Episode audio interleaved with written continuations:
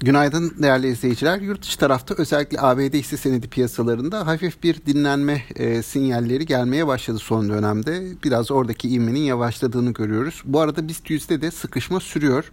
Dün özellikle banka hisselerine gelen satışlar bankacılık endeksini günlük bazda yüzde 1.6 geriletirken banka sanayi makası da en düşük seviyeden kapanış yapmış oldu. E, borsa BIST 100 endeksi ise e, bir önceki gün seviyesinde yatay kaldı denebilir. Şimdi bugüne döndüğümüzde yurt içi haber akışı açısından oldukça yoğun bir gün var önümüzde. Gündem bugün yoğun. Makroekonomi tarafında veri akışı var.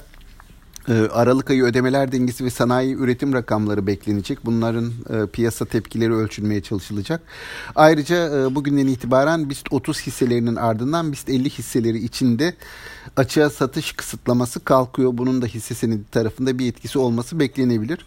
Bu sabah itibariyle yurt dışına baktığımda ABD vadelileri ve Asya piyasalarında biraz eksilerin de olduğunu görüyorum. Hani burada e, bir miktar ivme kaybından söz etmiştik. Vadeli hisselemlere de bu yansımış.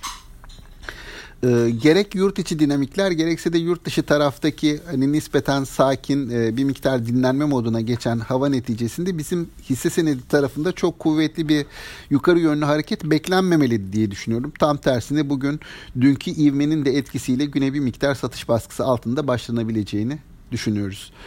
E, Haftanın son işlem gününden seans öncesi görüşlerimiz bunlar değerli izleyiciler. Ee, yeniden görüşmek üzere sağlıklı, bol bereketli, kazançlı günler dilerim.